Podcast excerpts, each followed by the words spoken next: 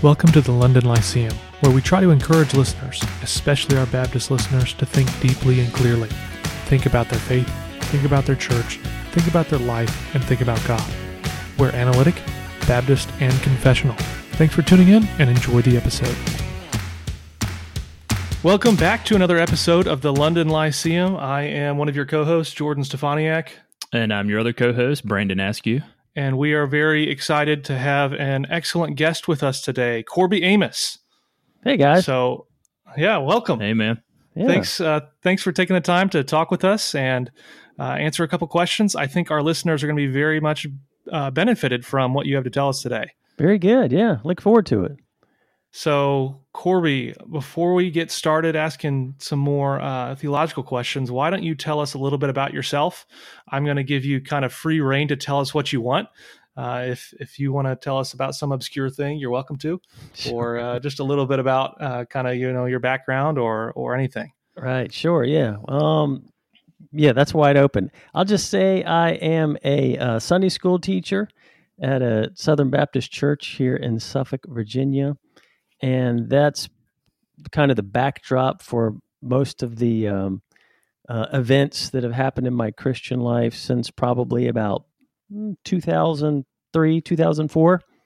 So, uh, and by that I mean my obsession with reading, uh, reading to be a better teacher, my love of reading, my love of, of the Bible, and uh, trying to read so I can have a better idea of what's going on in Scripture and um, that's just been the the thing that's driven my, I guess, intellectual love of Christianity as well as my spiritual love of Christianity and and of Christ. So yeah, we'll we'll keep it brief. How's that? Okay, yeah, that sounds great. Uh, yeah. And oddly enough, um, we connected through Twitter, but we have kind of a, I guess, a mutual friend. Uh, yes, uh, at your church. So yeah, we sure do. Yeah. Weirdly enough, I was roommates with, I guess, the new youth pastor at your church. Well, I guess he's not new anymore. He's been there for a little while. Right. Yeah. Yeah. that so is funny a, how yeah, that's that's a trip. Yep. Yep. funny how that works. Yeah, um, he, and he he he highly recommends you. So yeah, we're, we're that's good. well, he's being too kind. so one thing I know when how you introduce yourself. You you mentioned your love of reading, and I'm just curious. I know I didn't ask you before about this, but were you always a reader? No, I I wasn't actually always a reader. Um, I just I don't know how I was burdened to to get into reading just because of the responsibility I felt as te- as a teacher. Hmm. Um, I I had to learn myself, and there were so many things that I didn't know, and still don't and um, but reading was the only solution I could find to to just kind of um, provide substance to what I was trying to do in in the Sunday school class and in my own walk. Um, so it was just it just became a necessary ingredient to my spiritual life, and also there's I had to do a lot of reading and and during periods of my life it was helpful um, for during my teaching uh, years, which are still going on, to to uh, grow spiritually, like sin fighting and all that kind of stuff. So it it just reading just became um, like a, a weapon, a tool in my Christian walk to just make me a better teacher and to make me a better sin fighter and and to grow my love and understanding of who God is. Yeah, I love that. And yeah, you, man, that's good stuff. You don't have any like academic de- degrees regarding religion or anything, right? No, no, I don't. Which, My academic degree is in cultural anthropology. oh wow. Yeah, I I mean I think that's a tremendous example and I mean I can't imagine how much better off all of our churches would be if our Sunday school teachers were as serious about uh, God and reading as you are. Yeah, yeah, oh yeah, I'm with you on that. Absolutely. So, so Corby, when um, me and Jordan were first talking about, you know, having you on the the podcast, and he was, you know, describing you to me and everything, um, he said that you're obsessed with the Trinity. Um, you're kind of known as the Trinity guy. I was asking him who we were gonna uh, be interviewing today, and he was like, "Oh, this is the Trinity guy." So, um, with that said, let's let's just kind of like dive right into uh, that topic. And so, why don't you just yep. start out by telling us, you know, what what kind of sparked this love uh, for studying the Trinity? Yeah, sure. So, um, I mean, for years, I was as as we just talked about, I would read, read, read, read to, to for all those reasons we just discussed. But one thing I never really uh, read about was the Trinity. I had a huge blind spot for the Trinity. I couldn't have defined it. I didn't really understand it. I knew we were to believe in it, and so um, I, I had right now I have I had what I described as kind of like a, a na- naive Jesus just is God kind of Trinitarianism, with no understanding of of the relations of the persons and how they relate to the divine nature and all that kind of stuff. And so that that type of Trinitarianism, that unexamined and and not very deep Trinitarianism, is at least for me, was very vulnerable to arguments that some Unitarians were making. And so I had I had stumbled upon a, a podcast from Dale Tuggy uh, by accident because he happened to have Larry Hurtado on there, whom, who I love, his scholarship. And so I listened to that podcast and said, "Man, I like how Dale does this because he doesn't, you know, he just goes right in and starts digging in." So I listened to some more, and he had a bunch of theologians on there, all of whom were Trinitarians. But there, he was a is a biblical Unitarian, and and he argues all the time how um, the the problems that that type of Trinitarianism I had had, and so it really messed me up. I mean, I was hanging on by a thread. Um, and it was a Larry Hurtado thread, really. and uh, he he saved me. And um, so at that point, I was like, okay, what do I do? You know, I well, the only thing I knew how to do, which is okay, I got to start reading, and that's what I did. I just to save my Trinitarianism, I had to read about the Trinity. I had to understand it like from the nuts and bolts from the very beginning to to where we are now and that's in the process of that i just like fell in love with the whole doctrine because it contains mm-hmm. everything it it's it's church history it's theology it's philosophy it's worship it's just everything is contained in the trinity and um that's i don't know that, that's just what happened and and and it's and the the it was a huge gateway into like the Cappadocians in the fourth century, and and I I've just benefited enormously through reading those guys, and and so that's that's where the obsession started, saving my Trinitarianism and just being um, drawn in to all the the different aspects that one needs to wrestle with to uh, understand one's Trinitarianism. Yeah. So I mean, yeah, that's excellent, and I think you kind of answered another question I was going to have for you about um, what saved your Trinitarianism from that crisis that you had. Um, it seems you mentioned Larry Hurtado, you mentioned uh, the Cappadocians. Was there anyone else who was really influential in helping you not become a Unitarian? Yeah, yeah sure. So, um, I I had you know, I was reading a lot uh, Protestant evangelical stuff on the Trinity. And, and this is another benefit of, of, of, the, of an exception with the Trinity is you have to go into different traditions. And so um, I, I, just inevitably uh, ended up learning about guys like John Behr. These are all Eastern Orthodox guys, and Beau Branson, and guys like that. And so I stumbled into the monarchy of the Father view of Trinitarianism, which is usually associated with Eastern Orthodoxy or the East, but it doesn't have to be. And so um, that is what that particular view of the Trinity and those guys, John Behr, Branson, all those guys, um, uh, are what really uh, saved it. I mean, to put it honestly, just just gave me something that I was like, yeah, this I can just sink my heart and mind into and embrace hundred percent and and feel like it it it has weight and merit. And uh, so yeah, okay, monarchy. Yeah. So yeah. talk to me about the monarchy of the father. I think I would imagine most of our listeners, uh, most evangelicals, if you mention that phrase, are going to have no idea what that means. So why don't you give us a short little synopsis of what the monarchy of the father actually means? okay. Um, usually, when you read about it, what you're going to run into are, are words like um, the the monarchy of the Father is just saying that the Father is the cause and source of the Trinity.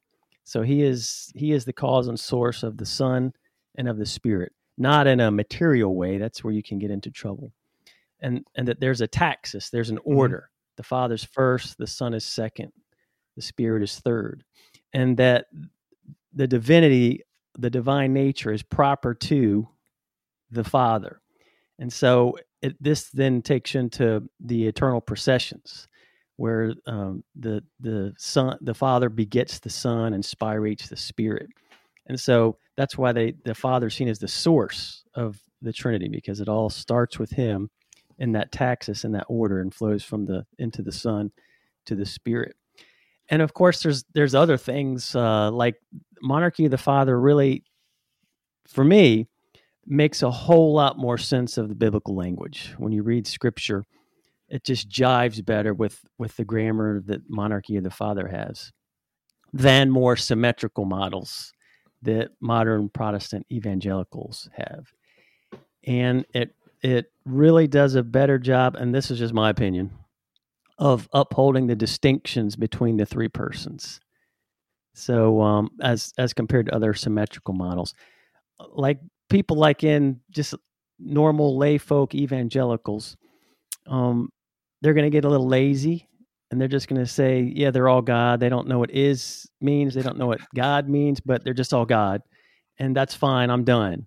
And so um, I just I just like how Monarchy the Father deals with all that stuff. So, and that's I mean that's just part of it. But yeah, hopefully that'll give you something to chew on.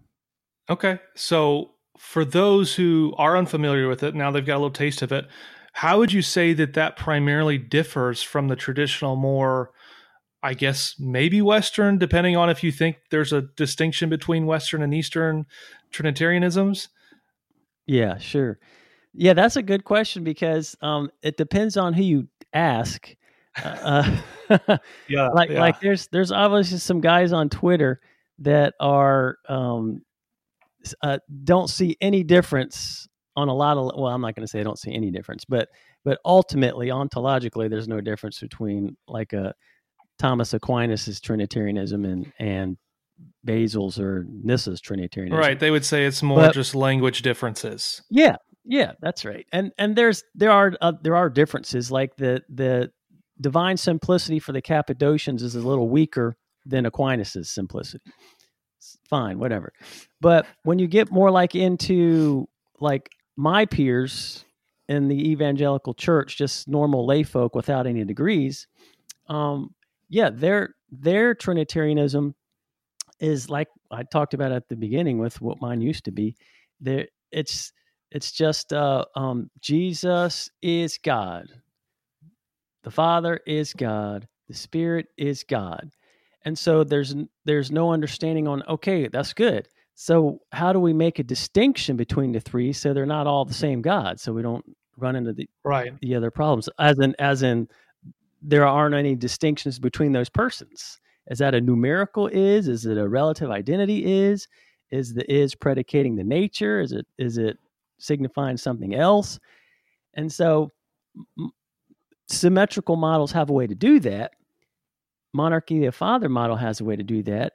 But the kind of Trinitarianism Trinitarianism that I had had no way to do that. It, it just it, it didn't care and it it didn't um, so as a result, it it didn't value the the nuance and the importance of the nuance and understanding the Father, Son, and Spirit uh, in the life of one's in one's spiritual life and in the, in the life of the church. I think that's. I mean, that's just from my own opinion. That's just how it how it played out. Yeah, that's good, yeah. and I think that's helpful for kind of at least people understanding what might be the benefit of this particular Trinitarianism.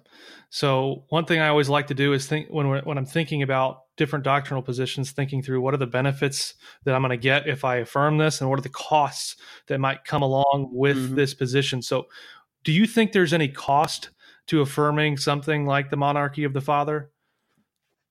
Yeah, I, I well, yeah.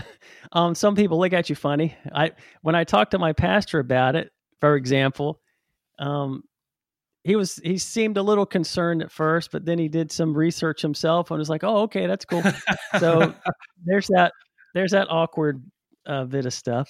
But yeah, um, it can be improperly understood as as subordinationist mm. because the because the father when you talk about the father as the source and the cause of the son, people like, wait a minute, what's going on here? But yeah, um, so you're what, doing the functional subordinationism, if not right, right, and and of course that's that's not the case, right? Um, but it can be taken that way if not understood properly.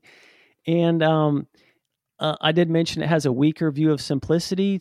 Some people don't like that at all, so um, they might shy away from it for that reason, and that's because they, the Cappadocians, for example, in my opinion, really valued making understanding like real distinctions and i know aquinas wants to make real distinctions too but he does it differently but one of the ways they did it was they had a weaker view of divine simplicity so some people might see that as a problem some uh, the source and cause language is you know p- people don't like that and um, uh, I don't know, think things like that. I've I've not run into any. I I think there are when you here's another one on on monarchy of the father.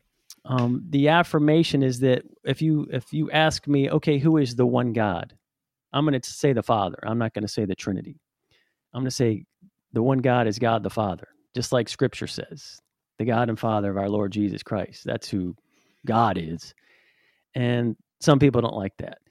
That's an asymmetrical type of grammar they they prefer the symmetrical type. Well, God is the Trinity, so they're all God, and so, you know, part of that's what you're used to because ultimately I think most of the ontology behind it is the same.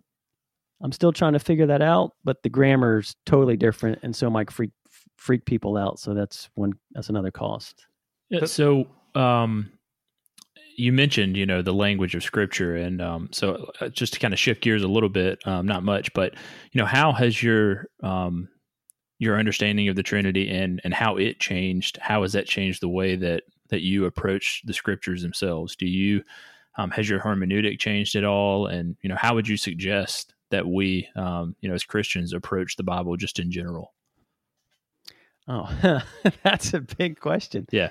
Um, so, all right.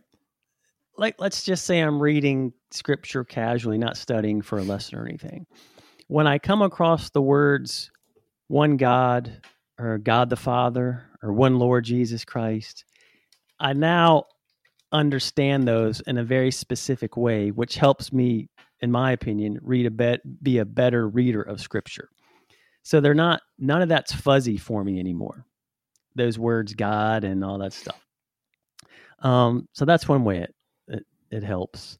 Um, the other way is that it uh, it gives me a like a, a, a good grid on how to how to see in scripture the the inseparable operations you know the father through the son through the spirit working in scripture and and understand it through through monarchy of the father language. So when i'm reading the bible now i i don't know i just have like i just have more you know we all come to scripture with baggage. Well now i got what I think is better informed baggage about who God is.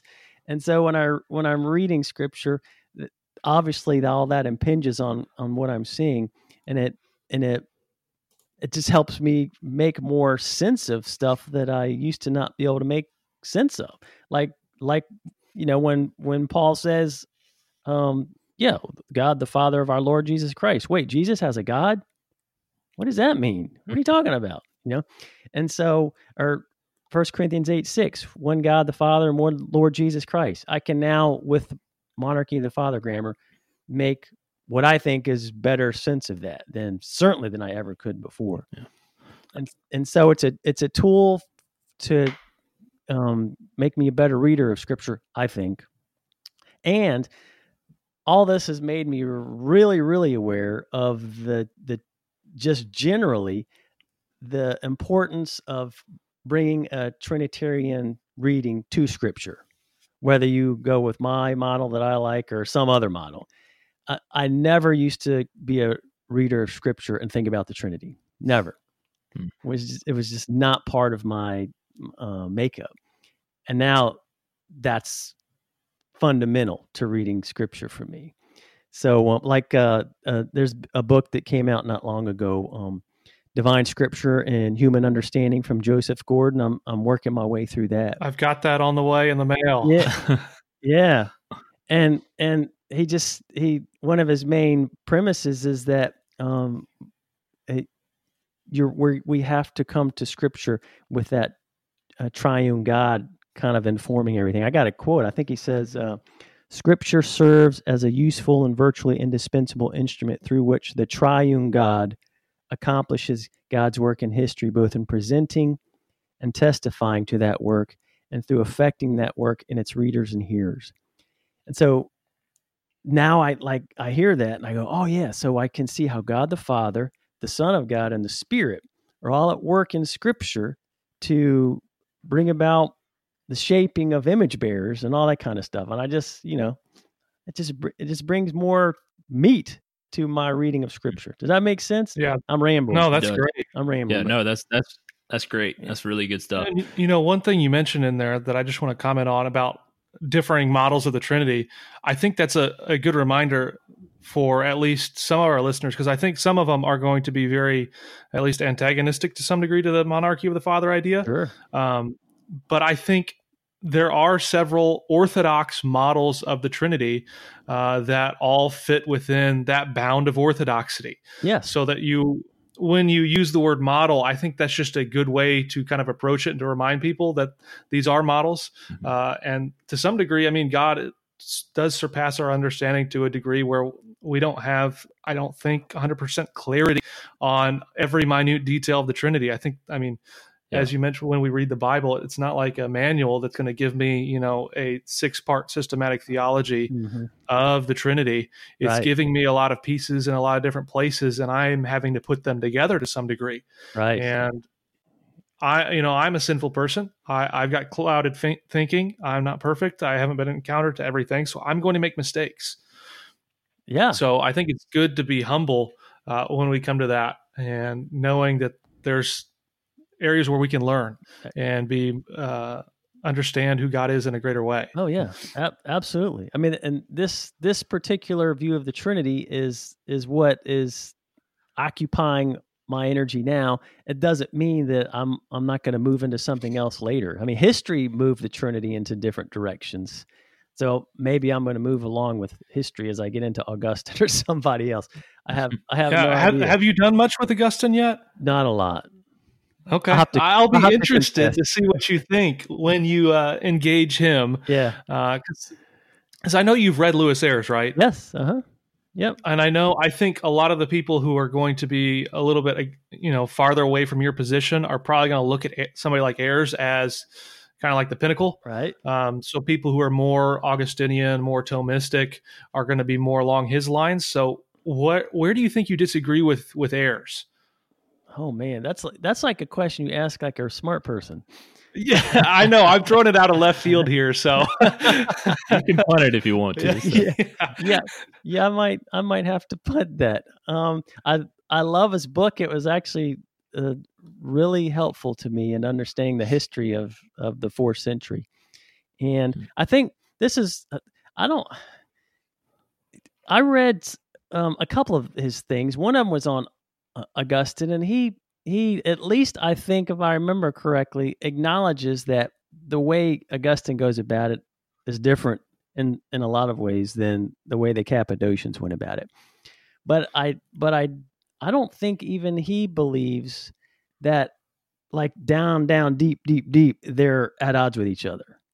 And so Yeah. that that's what I just keep reminding myself of. I, I think a lot of the disagreements are just the grammar, the language.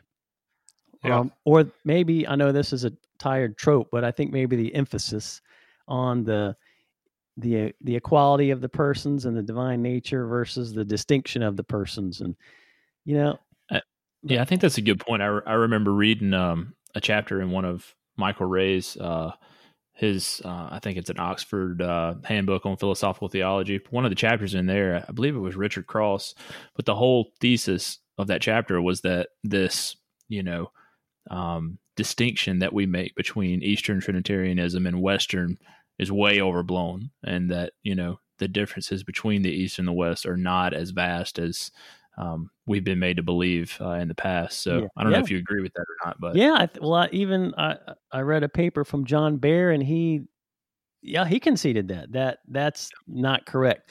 All he would he just he did say, however, that Augustine did introduce s- some new grammar into the equation. For example, that God is the Trinity. So Got it. yeah, but yeah, underneath the surface, you know, I don't, I don't, I, I don't see the difference. And actually, uh, conversations on Twitter have helped me uh, a lot in in coming to that conclusion. Uh, I'm pretty sure I'm set on that conclusion for the time being. But yeah, so in other words, um, uh, like, uh, gosh, what's his name? Glenn. He just is it Glenn? oh, Glenn Butner. Glenn Butner. Yeah. Yeah. Yeah. So he he's all about the monarchy of the father. He affirms the asymmetry and all that stuff. But of course, he just wrote a book uh, refuting the whole eternal functional subordination stuff. Yeah. Mhm. And and he's he he's recently sh- shot out some quotes from Basil about yeah the will is located in the divine nature, not in the persons. And Basil, of course, is like he's like the one of the head honchos of the monarchy of the father. And so there's really nothing to be afraid of. It's just the language they use is just weirder if you're coming from a different tradition. But man, it just helps make so much more sense of the Bible. I think. helpful. just for yeah, me. I- you know, honestly, your comment about who is God the Father or, or the Trinity, that's that's one that I, I really honestly haven't considered a ton. Yeah. Um, I focus more on divine attributes and Mhm. Christology and some other things rather than necessarily the Trinity. Yeah. So that's something that I feel like I should think about. yeah. That's funny. So Yeah, I mean, I listen. I ask my class sometimes. I'll say, "All right, when when you when we use the word God, what do we mean?" And it's amazing what kind of answers you'll get. Everybody has something different uh, different in in mind, right? So, um, clarity. It always helps us to have clarity about what we mean by these words. yeah, no, that's good. And, and when you're when you're talking about God as a Trinity, well, now you got to unpack what those words mean. You know. right.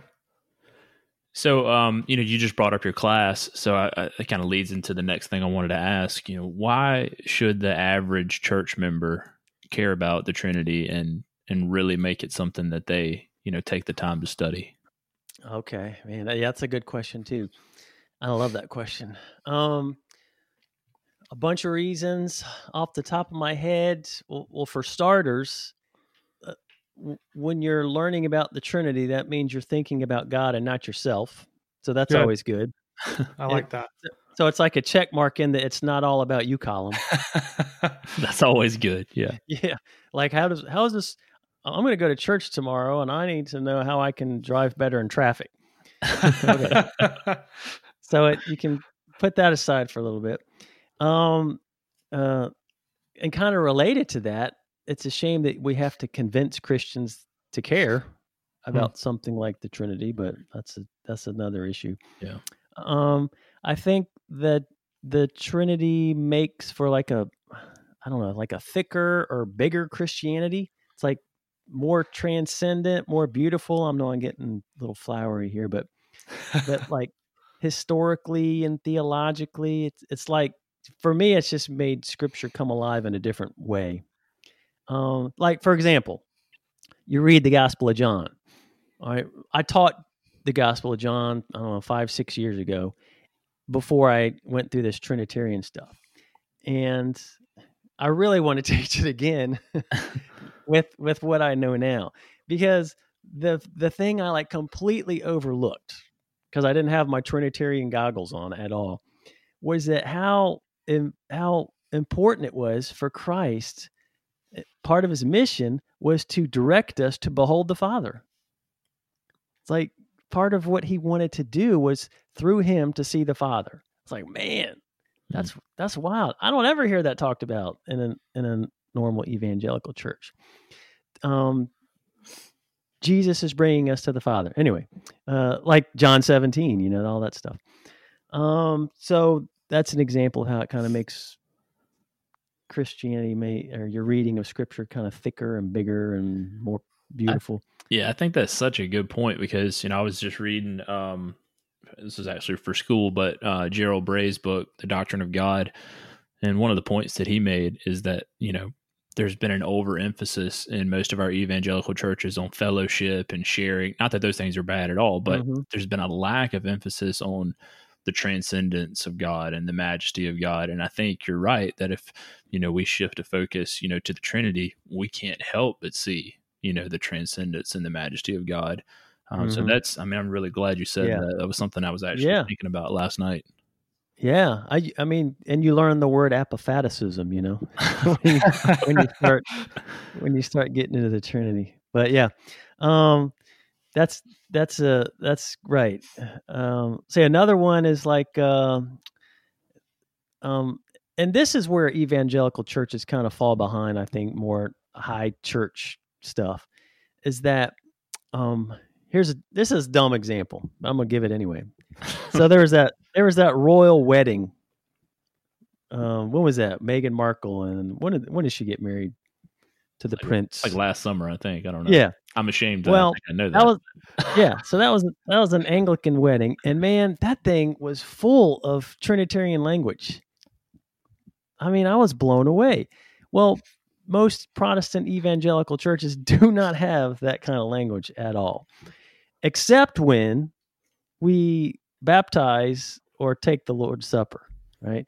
And so, um, a reason that the Trinity is important, especially for Protestant evangelicals, is it it forces us, hopefully, to recognize the the found the Trinitarian foundations for those sacraments and for worship, and to be more cognizant of how the Father, Son, and Spirit work in those things. You know what I mean? Am I making any sense at all? Yes, just, absolutely. Yeah. Even if it's just re- reflection that that we're recognizing the those three persons in the act of baptism or you know even worship you know when we're when we're singing songs. When we sing songs to god like you're now now you have to reflect on what do you mean by that? Right. And so it just it just it just draws out more um, reflection. Really, I know I just said that on on who God is and what He's doing. So that's another one, and then of course a huge one is that uh, our salvation has a Trinitarian basis. In in you know my tradition, basically salvation is you're saved from your sins. I, I call that kind of a thin view of salvation. Yeah, I would say that's fair. and uh, well, in in other traditions, like I talked about this earlier, where you have to uh, contend with other traditions when you dig into the Trinity. You know, there's that word that scares some evan- evangelicals away called theosis, and so salvation is like a, a this triune act of joining us into the the image of God in in the Father, Son, and Spirit. Like, um, I actually here we go. This, I'm just pulling this up. One of our Twitter buddies just tweeted this today from Kathryn Tanner about it's a it's a uh, from I think it's from her book Christ is Key, and it she says um, Christ is by divine nature, excuse me, Christ is by nature the divine Son who images the Father. Human beings, by the grace of the Holy Spirit, become sons in the image of the divine image and thereby of the Father. I mean, that's awesome. That's that's the Trinitarian basis for all our salvation wrapped up right in that observation about how the work of the Father, Son, and the Spirit all bring us into that what she calls it the divine image of the Father. But so that's just a few reasons why it's important, and I'm sure there are many more. But yeah, there's there you go. There are some. That's awesome, and yeah. You know what? I, am going to be honest with you. I got like 15 other questions I'd love to ask you. But one thing I've made a promise in this podcast, which we're new to the podcasting game. So yeah. you, you got to cut us some slack here. But sure. I, I've promised to try to keep these episodes uh, somewhere in that 20 to 30, maybe 35 minute range. Um, Right. And I think we've covered a ton of information here, and we could really do part two, part three, part four. And maybe that's something Mhm. you might be interested on down the road. Um, Sure. but I think uh, we have been given more than we can, uh, more than enough to chew on, at least for a week. So right. Good. But right before we let you go, though, I, I do want to ask one one final question, and you can just rapid fire this answer really quick. Can you give us um, three recommended books on the Trinity? One for a beginner, I've never thought for five seconds about the Trinity, and then maybe two others that are a little more advanced. And you don't have to give us a synopsis or anything, but just you know the title of the book and the author. Man, I get that question a lot, and I don't have a good answer, and that pains that pains me. There's there's no easy good any easy book on the Trinity I would not recommend. Does that sound? I know that sounds terrible. Um, man, uh, John Behr's books on Nicaea are the best I've come across. Okay. Um, so so that I'd recommend to somebody. He's a good writer. There's like three volumes. This the the second two are are probably the best. Um, uh, probably, um, gosh, you know, well, even Fred Sanders is a I don't. He's written some books on the Trinity, but see, you guys put me on a spot, man. I don't want to like. I now see now I'm like gonna people won't like me because I'm gonna have bad things to say about what might be good books. So um I gotta there are bits and pieces of a lot of books that are really good. We'll just Most and yet we can just and I'll tell you what, John Behr books. That's okay. there you go. And there's a lot of good PDFs out there. Um too on uh from various guys. yeah, I see you asking people for PDFs all the time. I know. That's another obsession. whether book books or articles or or whatever. But man, I see I bombed that question. I'm I'm sorry, man. That's okay. No problem, man. No, I, I Yeah. think John Behr is somebody probably a lot of people haven't been exposed to, uh, and they would benefit from reading him. So I commend those books to our listeners. Uh, Yeah. and Good. we're thank. Next time I'll have a better answer. There we yeah, we didn't prepare you beforehand for that, so uh, that's that's on me. it, it probably it probably wouldn't have helped on that one. I'll take the blame for that. That's okay. That, that's fine. Awesome. Well, I would have I would have I would have tanked that one anyway. Corby, we, we've had a great time talking to you, and we're super thankful you came on. Uh, I think everybody benefited. I think I benefited. I think Brandon probably benefited. Absolutely. Um, and we're excited uh, to talk to you further in the future.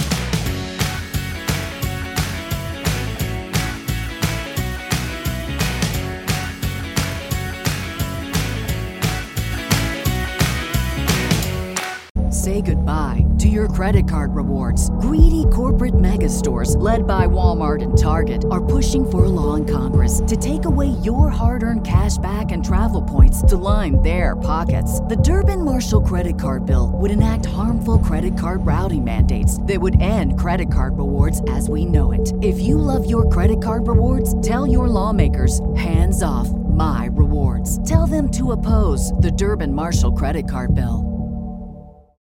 When you need mealtime inspiration, it's worth shopping Kroger, where you'll find over 30,000 mouthwatering choices that excite your inner foodie. And no matter what tasty choice you make, you'll enjoy our everyday low prices, plus extra ways to save, like digital coupons worth over $600 each week. You can also save up to $1 off per gallon at the pump with fuel points. More savings and more inspiring flavors make shopping Kroger worth it every time. Kroger, fresh for everyone. Fuel restrictions apply.